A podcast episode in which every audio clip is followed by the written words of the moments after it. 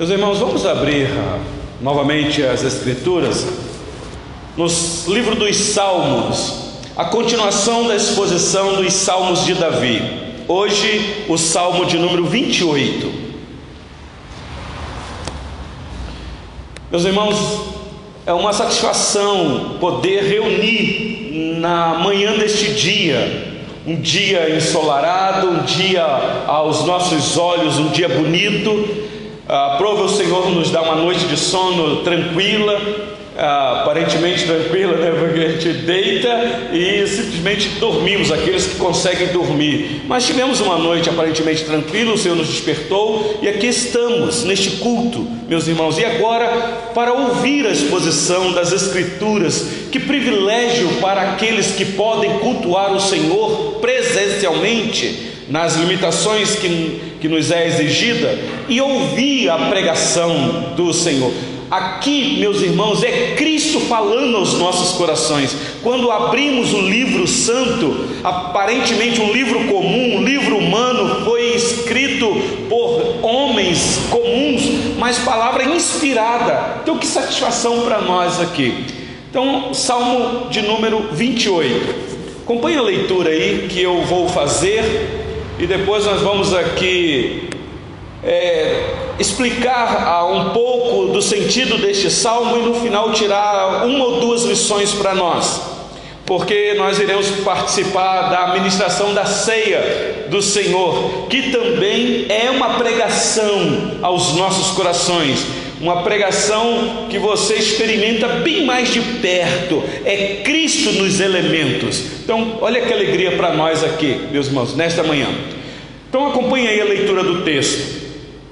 na minha Bíblia aqui, o tradutor colocou aí como título do salmo: Súplica e ações de graças. De fato é isso.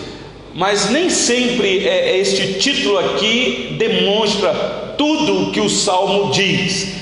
Então vocês acompanhem a leitura da narrativa. Diz assim: A ti clamo, ó Senhor, rocha minha. Não sejas surdo para comigo, para que não suceda, se te calares acerca de mim, seja eu semelhante aos que descem à cova. Ouve-me as vozes súplices, quando a ti clamar por socorro quando erguei as mãos para o teu santuário. Não me arrastes com os ímpios, com os que praticam a iniquidade, os quais falam de paz ao seu próximo, porém no coração tem perversidade. Paga-lhes segundo as suas obras, segundo a malícia dos seus atos. Dá-lhes conforme a obra de suas mãos, retribui-lhes o que merecem e visto que não atentam para os feitos do Senhor, nem para os, o que as suas mãos fazem, ele os derribará e não os reedificará. Bendito seja o Senhor, porque me ouviu as vozes súplices. O Senhor é a minha força e o meu escudo. Nele o meu coração confia, nele fui socorrido. Por isso meu coração exulta e com o meu cântico o louvarei. O Senhor é a força do seu povo, o refúgio salvador do seu ungido. Salva o teu povo e abençoa a tua herança, apacenta-o e exalta-o para sempre. Meus irmãos, nós temos um título aqui deste salmo que eu li aí no versículo de número 7 quando o salmista, tendo esta certeza de quem é o Senhor da vida dele, ele afirma: O Senhor é a minha força e o meu escudo, nele o meu coração confia. Eu quero pegar exatamente este ponto aqui, quando o salmista diz: Nele, no Senhor, o meu coração confia. Coração aqui, meus irmãos, retrata toda a essência da, da, do ser humano, tudo que ele é na sua complete, na, na, naquilo que ele é completo na sua essência diante de Deus. Então, ele confia, e aqui nós temos um grande desafio, porque confiar em Deus é um, é um desafio muito grande para nós. Não é algo fácil, não é algo comum, não é algo natural muitos de nós temos dificuldade de confiar em Deus. Até falamos, mas na prática não fazemos. E especialmente confiar em Deus quando Deus está em silêncio, quando Deus não responde às nossas orações, os nossos clamores. Esta semana, num aconselhamento que eu tive, exatamente isso, pastor. Eu chamei o senhor aqui para conversar comigo porque eu já não estou aguentando mais, pastor. Eu oro, eu clamo, eu choro, eu busco o Senhor, mas a sensação que eu tenho é que Deus me abandonou, Deus não me responde, Deus não me socorre, Deus comigo, pastor. E nesta hora, meus irmãos, como consolar um coração que aparentemente está perdendo a confiança em Deus, porque Deus está em silêncio. Meus irmãos, a nossa crise neste mundo é lidar com o silêncio de Deus. E nós temos experiências bíblicas que nos mostram isso. Não foram poucos os servos de Deus que sofreram isto. Foram desafiados a continuar a confiar em Deus, mesmo quando Deus estava em silêncio, quando esse servo clamava a Deus. Temos vários exemplos. Mas a nossa garantia, meus irmãos, é de saber que nós temos um Deus, como diz o Salmo 46, nosso refúgio e fortaleza, socorro bem presente nas tribulações. Apesar do aparente silêncio de Deus, Ele é o nosso refúgio, Ele é o nosso socorro. Então aqui está a nossa confiança. Meus irmãos, esta experiência do silêncio de Deus, o nosso próprio Salvador experimentou na cruz. Vocês sabem disso naquele brado que ele dá: Deus meu, Deus meu, por que me desamparaste? Por que não me atendes? Por que não me socorre? Por que me, me deixou desamparado aqui, abandonado? Por que estás em silêncio? Então é um drama que nós enfrentamos. Então, o Salmo 28 começa com a, as petições, com esse lamento. Nós vamos ver aqui Começa com esta oração, deste lamento, dessa sensação de que Deus está distante, que Deus não socorre ele. E os inimigos de Davi aqui, meus irmãos, neste salmo, estão oprimindo Davi. Por isso é que ele pede, você viu aí a leitura, por justiça. A gente até se assusta quando lê isso daqui. A gente fica perguntando: será que eu posso orar desta maneira, pedindo a Deus justiça? Daqui a pouco eu vou falar mais sobre isso. Então, é uma oração pedindo ajuda a Deus em meio aos problemas que o salmista está enfrentando. E como acontece aqui, meus irmãos, em grande parte dos lamentos dos salmos, especialmente dos salmos de Davi, Davi aqui volta-se para Deus com confiança e gratidão no coração por isso é que ele termina o salmo com um tom de louvor. Vocês prestaram atenção? Ele começa o salmo desesperado, aparentemente, pedindo justiça porque está é, sofrendo, mas no final a confiança dele aparece, e aí então ele dá um brado de louvor a Deus. Então eu vou dividir este salmo aqui em três partes e no final um versículo como conclusão. Os versículos 1 e 2 vai nos apresentar aí que nós precisamos exercer ou exercitar uma vida de oração, meus irmãos. E vida de oração é vida de oração com confiança. Porque a pior coisa que tem é você orar sem confiar em quem você ou para quem você ora. Oração, meus irmãos, não pode ser para as paredes, para o vento. Você não pode lançar palavras é, é soltas, sem achar que tem alguém do outro lado te ouvindo. De vez em quando a gente sente isso. Mas oração aqui tem que ser com confiança. Você, quando ajoelhar para orar, ou se levantar, ou sentado, mas quando você erguer a sua voz, você tem que orar com confiança. Então, aqui nós vamos aprender isso nos, nos dois primeiros versículos. Uma confiança que precisa ser exercitada em oração. E a segunda parte do salmo está aí dos versículos 3 a 5. nós precisamos também confiar, meus irmãos, na justiça de Deus. Deus é justo, justo juiz. Já temos visto isso aqui no Salmo. Então, de 3 a 5, nós vamos ver isso aqui. Confie na justiça, porque é, é, entrega o teu caminho ao Senhor, confia nele, ele fará. Descansa no Senhor. O salmo chega a dizer o seguinte: Ele satisfará o desejo do teu coração. Meus irmãos, Deus é justo. Então, por mais que as injustiças estejam acontecendo, confie na justiça divina. E a última parte desse salmo está aí do versículo 6 a 8, que é uma confiança que deve ser expressada em adoração. Por isso é que a igreja é chamada para adorar a Deus, a, glorificar a, glorificar a Deus, que apesar das injustiças, das situações adversas, meus irmãos, a confiança nos leva a adorar a Deus, a adorar. A, gente não desiste, a gente continua louvando ao Senhor. E aí a conclusão está no versículo 9. Essa fé que tem que ser proclamada com confiança. Então vamos lá, meus irmãos, para o primeiro versículo. Ah, ah, vocês lembram, não sei quantos de vocês aqui estavam semana passada aqui, nós terminamos o Salmo 27 Exatamente Davi mostrando essa confiança. O Salmo 27 é um salmo que Davi é, está é, enfrentando dificuldades, mas no finalzinho do Salmo 27, versículo 13 e 14, dá uma olhadinha aí. Os dois últimos versículos, aqui é a postura do salmista. Ele diz assim: Eu creio que verei a bondade do Senhor na terra dos viventes.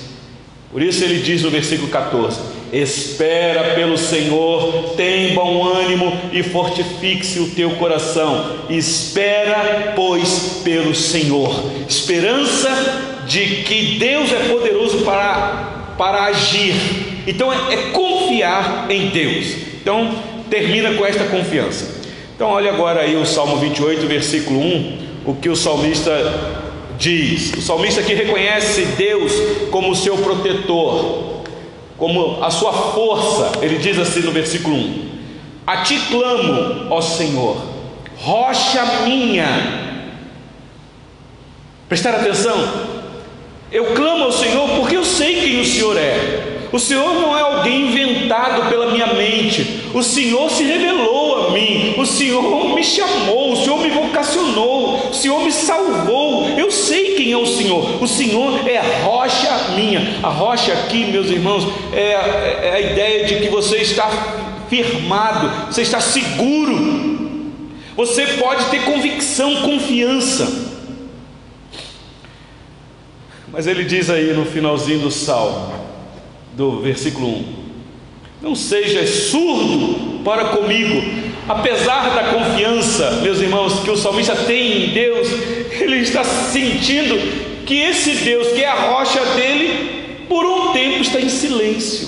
É aqui que, é, que está a crise da igreja.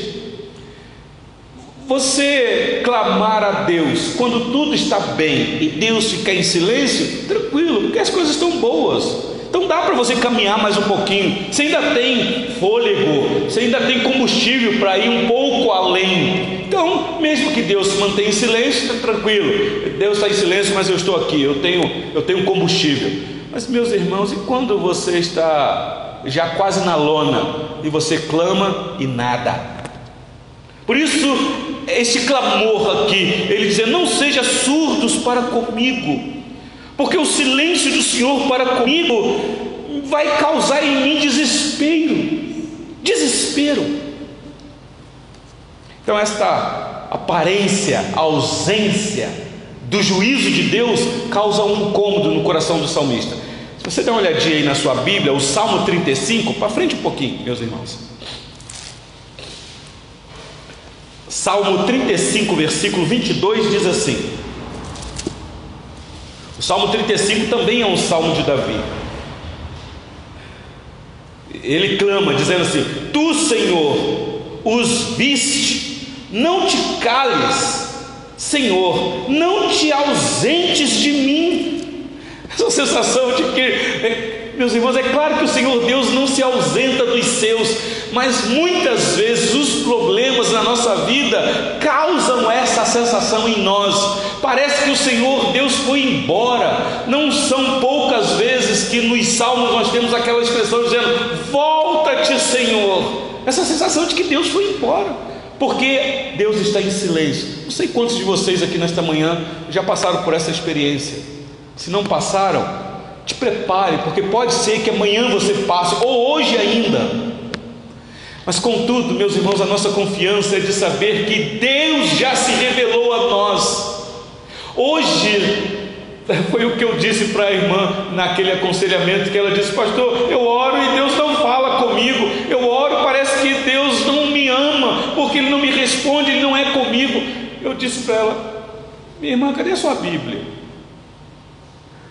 Você tem lido a sua Bíblia? Pastor, não tenho nem força para ler. Pois é, é porque nós temos aquela sensação de que eu vou para um lugar né, distante, para um monte, para um lugar elevado, e lá eu vou clamar e os céus irão se abrir e Deus falará comigo. Meus irmãos, e este livro que nós temos nas mãos? Será que Deus de fato hoje está em silêncio conosco? Pode ser que quando você lê o livro, aparentemente isso daqui não fala com você, o texto não, não mexe com você, é uma outra coisa. Mas, meus irmãos, hoje Deus fala pela revelação escrita. Aliás, é isso que o autor aos Hebreus nos informou. Hebreus capítulo 1, ele já começa dizendo assim: vou ler para vocês aqui. Hebreus 1, 1. Havendo Deus outrora falado muitas vezes, de muitas maneiras, aos pais pelos profetas, preste atenção agora no versículo 2 de Hebreus 1. Nestes últimos dias nos falou pelo Filho, a quem constituiu herdeiro de todas as coisas, pelo qual também fez o universo. Então, se você quer ouvir a voz de Deus, abra o livro santo Participe do culto e escuta uma boa mensagem. Acesse aí na internet a pregação de um pastor renomado, conceituado, um pastor sério e ouça Deus falando ao teu coração. Mas a falta de confiança nos leva a achar que Deus está em silêncio. Volta lá para o Salmo 28. O Salmo 28, a sensação do salmista é que se Deus continuar calado, ele vai morrer. Olha o versículo 2. Na verdade, o 1 ainda, né? Ele diz assim: A ti clamo, ó Senhor, rocha minha, não sejas surdos para comigo, para que não suceda. Se te calares acerca de mim, seja eu semelhante aos que descem a cova. Olha a sensação do salmista. Senhor, sabe qual é a sensação que eu tenho? Que toda vez que eu vejo que alguém morreu e está sendo sepultado, é que o Senhor ficou calado para eles. O Senhor não atendeu o clamor daquele que estava sofrendo. Aliás, meus irmãos, é essa mesma a sensação que nós sentimos. Eu estou falando isso por experiência própria, você também deve saber disso. Estamos vivendo aí dias difíceis e temos recebido notícias de queridos amigos e irmãos nossos que foram acometidos pelo Covid-19 e aí a saúde se agravou, ficou internado, entubado, e aí a igreja clama, a gente ora e de repente vem a triste notícia: Deus recolheu o querido irmão e a querida irmã. Meus irmãos, qual é a sensação que nós temos? Que Deus não ouviu o nosso clamor, que Deus ficou em silêncio diante daquele clamor que a igreja levantou, aquela oração que nós fizemos. Nós oramos para o irmão ser curado e o irmão morreu.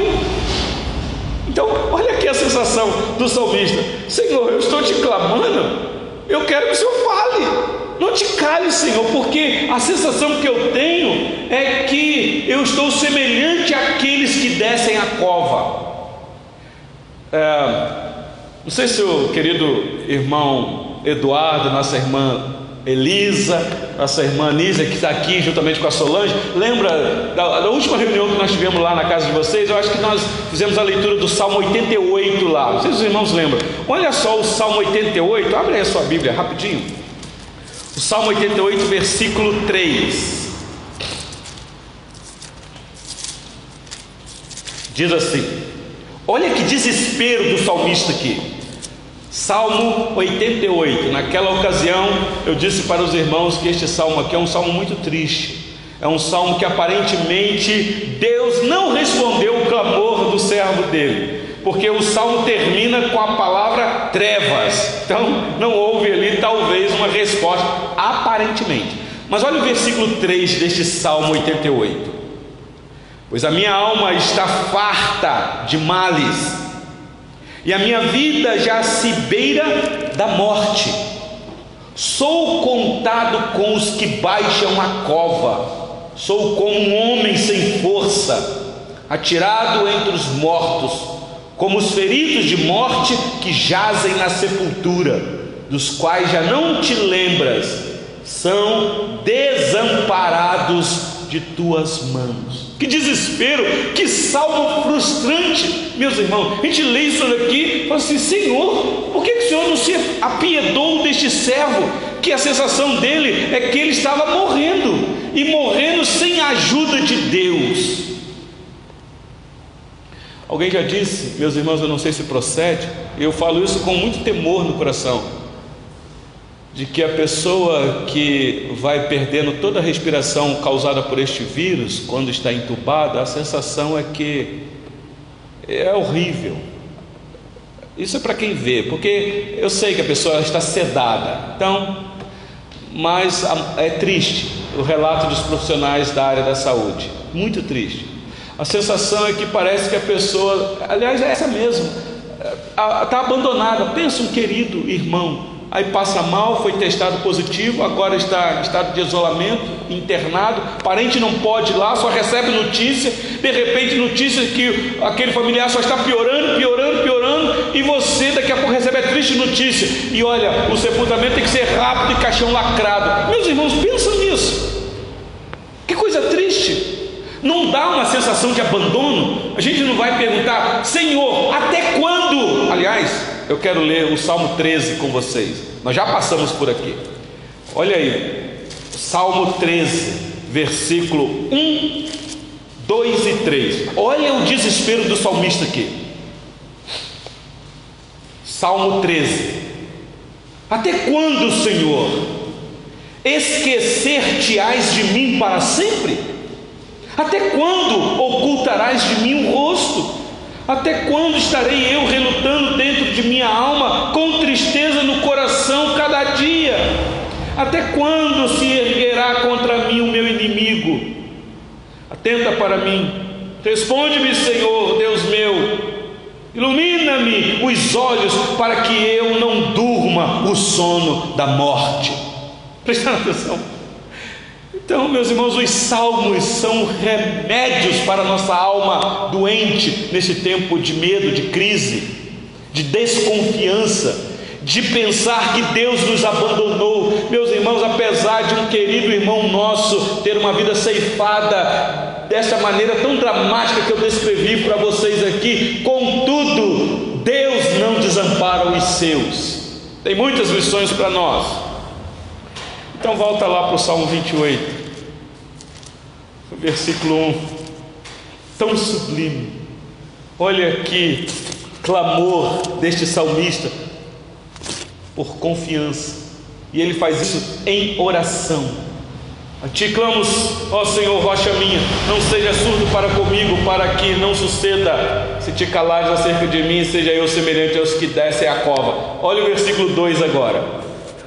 É, aqui é um judeu que tinha convicção da presença de Deus. Ouve-me as vozes súplices quando a ti clamar por socorro, quando erguei as mãos para o santuário. Meus irmãos, o ambiente mais íntimo do tabernáculo na época de Davi era onde estava a arca da aliança. Por isso é que ele fala desta maneira: eu vou erguer, diz aí o versículo 2, as mãos, é erguer as mãos é levantar as mãos para o santuário, para o tabernáculo, aquele local onde estava a arca da aliança, a arca da aliança que simbolizava a presença de Deus. Eu sei que o meu socorro é o Senhor, por isso eu vou clamar ao Senhor. E eu sei que quando eu fizer isso, o Senhor irá me responder. Uma confiança que tem que ser exercitada em oração. Prestar atenção, meus irmãos, então na crise, não pare de orar, não desista de orar, não se esfrie na oração, não perca esse gosto, meus irmãos. Ore mesmo sem ter vontade de orar, ore mesmo sem sentir nada. Não precisamos sentir para orar, nós precisamos crer, precisamos confiar em Deus. Por isso que agora vai vir algo assustador para nós aí no versículo 3, 4 e 5. Olha aí, este clamor por justiça Versículo 3, o salmista aqui conhece a hipocrisia dos seus inimigos. Olha o versículo 3. Não me arrastes com os ímpios, com os que praticam a iniquidade, os quais falam de paz ao seu próximo, porém no coração tem perversidade. Davi sabia disso daqui. O versículo 4, o salmista roga para que o Senhor julgue os seus adversários por causa dessas ações. Meus irmãos, aqui é algo que a gente fica assustado. Olha o versículo 4: Paga-lhes segundo as suas obras, segundo a malícia dos seus atos, dá-lhes conforme a obra de suas mãos, retribui-lhes o que merecem. Você lê isso aqui e fala assim, pastor, será que nós podemos fazer isso com os nossos inimigos? Claro, meus irmãos, que o Senhor Jesus disse que se o teu inimigo tiver fome, dá-lhe de comer, se tiver sede, dá-lhe de beber, não retribui-lhe você mal por mal. Então, nós não podemos fazer justiças com as nossas próprias mãos. Contudo, meus irmãos, nós temos um Deus que é justo. Ah, a Ele sim nós podemos orar. Se Ele vai fazer é outra coisa, mas nós podemos, Senhor. O Senhor está vendo a injustiça que eu estou enfrentando, Senhor. Tu sabe se eu for controlado pelo meu coração pecaminoso, o que eu vou fazer? Então eu clamo ao Senhor. O Senhor é o meu justo juiz. É, é, é, é, vingança pertence ao Senhor. É o Senhor que vinga e vinga mesmo, meus irmãos. Davi teve coragem de fazer essa oração aqui. Ah, aqui é uma oração de maldição mesmo, é chamada aqui nestes salmos de oração imprecatória, uma oração de imprecação. É o desejo do salmista mesmo, Senhor, que o Senhor pese a mão, que o Senhor dá-lhe a paga. Aí você vai falar assim, pastor, no Novo Testamento nós temos alguma referência disso, de alguém orando assim? Quer ver? Uma, abre a sua Bíblia aí, abra. Segunda carta de Paulo a Timóteo, no capítulo 4, quando Paulo está sofrendo é, abandono, acusações, ele diz assim acerca de uma pessoa. Segunda Timóteo, capítulo 4, versículo 14.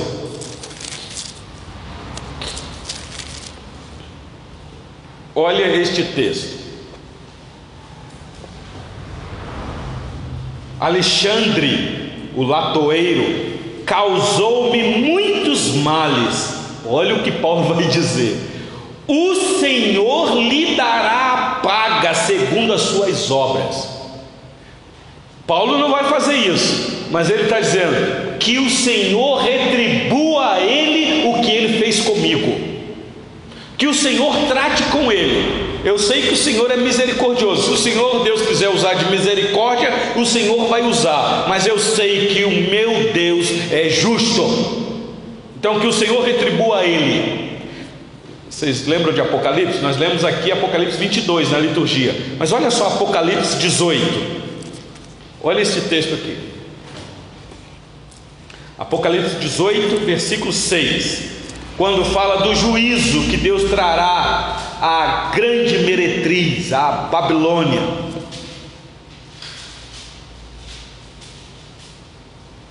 Versículo 6 diz assim: Dai-lhe em retribuição, como também ela retribuiu, pagai-lhe em dobro segundo as suas obras, e no cálice em que ela misturou bebidas, misturar e dobrada para ela. E aqui é, é um sentimento de que ela não causou esses males à igreja, agora, Senhor, paga-lhe dobrado mal a ela. Então não há problema nenhum, meus irmãos, nós orarmos por compaixão, por misericórdia, mas não esqueça que Deus é justo, e é mesmo. E o nosso Deus, meus irmãos, não passa a mão na cabeça, ele não é homem igual nós. Então volta lá os seus olhos para o Salmo 28. Por isso é que nós devemos ter uma confiança, meus irmãos, nessa justiça, uma confiança bem fundamentada. O versículo 5 diz assim: e vi, Salmo 28, versículo 5: E visto que não atentam para os feitos do Senhor, nem para os que as suas mãos fazem, ele os derribará e não os reedificará. De ele que é Deus. O salmista está dizendo: já que eles não temem ao Senhor, não confiam no Aliás, o que está no coração deles são perversidades, então o Senhor os derribará. Confiança que este salmista transmite a nós aqui, meus irmãos, uma confiança que o Senhor irá fazer justiça então o salmista aqui pronuncia o que é que vai acontecer. Eu sei o que o Senhor Deus irá fazer. Meus irmãos, nesse tempo que estamos vivendo, em que eh, estamos vendo que apesar da crise, o injusto continua injusto, o imundo continua imundo. Meus irmãos, Deus é Deus. Deus vai derrubar e derruba mesmo. Agora, olha o que vai vir lá do tempo lá. Aqui, dos versículos 6 a 8 do Salmo 28, é a certeza, meus irmãos, do salmista, de que ele foi ouvido, e aí então ele expressa isso em adoração, em louvor. Olha o versículo eh, de número 6: Bendito seja o Senhor, porque me ouviu as vozes súplicas, prestar atenção, Ainda que ele começou suplicando ao Senhor e tendo a sensação de que Deus estava em silêncio, ele sabia quem era Deus. Ele sabia que ele poderia erguer as mãos para o santuário. Deus estava presente, é um Deus conosco, é um Deus que é por nós. O salmista sabia disso, por isso ele tem esta confiança e ele vai adorar a Deus. E ele vai adorar aqui, meus irmãos, em meio a que, que a sensação que nós temos aqui é que ele está orando ele está sentindo que Deus está em silêncio, ele ora por justiça e na oração ele sente que Deus ouviu a oração dele, porque é uma oração só aqui. Ele está orando, orando, de repente ele sente na sua alma que Deus ouviu as suas súplicas. O Salmo 18, quer ver? A gente já passou por aí também. Por isso que eu gosto das exposições dos salmos. Salmo 18, versículo 1 Olha a expressão do salmista aí. Eu te amo, ó Senhor, força minha. O Senhor é a minha rocha, minha cidadela, o meu libertador, o meu Deus, o meu rochedo em quem me refugio, o meu escudo, a força da minha salvação, o meu baluarte. Olha o versículo 3 do Salmo 18. Invoco o Senhor digno de ser louvado, e serei salvo dos meus inimigos confiança. Por isso é que ele adora. Meus irmãos, é por isso que nós precisamos louvar a Deus, apesar da crise. Apesar da crise. Volta seus olhos para o Salmo 28, versículo 7. Veja se não é isso que ele expressa aí. Olha aí, o Salmo 28, versículo 7. O Senhor é a minha força e o meu escudo, nele o meu coração confia. Nele fui socorrido, por isso meu coração exulta e com o meu cântico o louvarei. Meus irmãos, na hora de louvar a Deus, a gente tem que louvar com gosto, com satisfação. Eu sei que de vez em quando o nosso estado emocional não está muito bom. A gente vem para o culto e às vezes a gente está um pouco para baixo, tá, né? não sei se é imunidade baixa, e na hora do louvor o nosso irmão toca o violão aqui e a gente vai cantando, e vai cantando aquilo meio arrastado, cantando de qualquer maneira, olhando para um lado para o outro. Meus irmãos, quando nós nos reunimos aqui, na hora de cantar, é para cantar, é para expressar o louvor, porque Deus se manifestou a nós, nós estamos aqui diante de Deus. Não estou falando de histeria, eu estou falando de cantar com satisfação na alma, de cantar de maneira que lá fora os irmãos irão ouvir. Cantar com gosto na alma, tocar o violão com gosto, porque é para Deus nós estamos fazendo. Nós não estamos aqui numa apresentação para nós mesmos, nós estamos louvando aquele que é o Senhor dos céus e da terra. Então é expressão de louvor. Viu aqui? O Senhor é a minha força, o meu escudo, o meu coração confia, porque o Senhor tem me socorrido, o meu coração exulta e o meu cântico vai ser de louvor ao Senhor. E olha o versículo 8, meus irmãos, deste salmo. Davi aqui amplia o seu apelo, ele não se contém a ele mesmo, só para ele, não é egoísta, ele amplia aqui este apelo ao Senhor para incluir toda a nação. Olha o versículo de número 8: O Senhor é a força do seu povo, não é só meu, não, não é só minha força, não, é do povo. O refúgio salvador do seu ungido. E aí você já começa a ver que o salmo aqui é um salmo cristocêntrico, porque apontou a palavra aqui ungido, prometido. Claro, aqui é a nação de Israel, mas a nação de Israel é de lá que viria o ungido do Senhor. Ungido do Senhor. O Salmo 20, versículo 6, Algumas páginas para trás, por gentileza. Salmo 20, versículo 6 diz assim: Agora sei que o Senhor salva o seu ungido, ele lhe responderá do seu santo céu com a vitoriosa força de sua destra. Ungido aqui é o povo, é a igreja, mas ungido aqui aponta para o Salvador. Por isso é que eu concluo esta mensagem no versículo 9. A conclusão aqui, meus irmãos, é de uma confiança que tem que ser proclamada com fé. Olha o versículo 9 do Salmo 28. Salva o teu povo e abençoa a tua herança. Apacenta, apacenta-o e exalta-o para sempre Prestem atenção, meus irmãos, que coisa maravilhosa. Ele começa o salmo, parece que está desesperado, mas que confiança, que fé. Ele sabe quem é Deus, Deus Salvador. Salmo 23: O Senhor é o meu pastor e nada me faltará. É o Senhor que apacenta. Eu quero terminar esta mensagem, porque nós vamos participar da ceia com vocês exatamente a aplicação deste salmo na pessoa de Cristo, quando aqui esteve no nosso meio. E os evangelistas deixaram registrado as palavras dele, especialmente João, João capítulo 10, por gentileza. E aqui eu encerro. João 10, a partir do versículo 14. Texto bem conhecido, mas para, para compreendermos este pastoreio tão peculiar deste Deus que é por nós. João 10, 14 diz assim: Eu sou o bom pastor. Isso aqui é o Senhor Jesus falando. Conheço as minhas ovelhas e elas me conhecem a mim.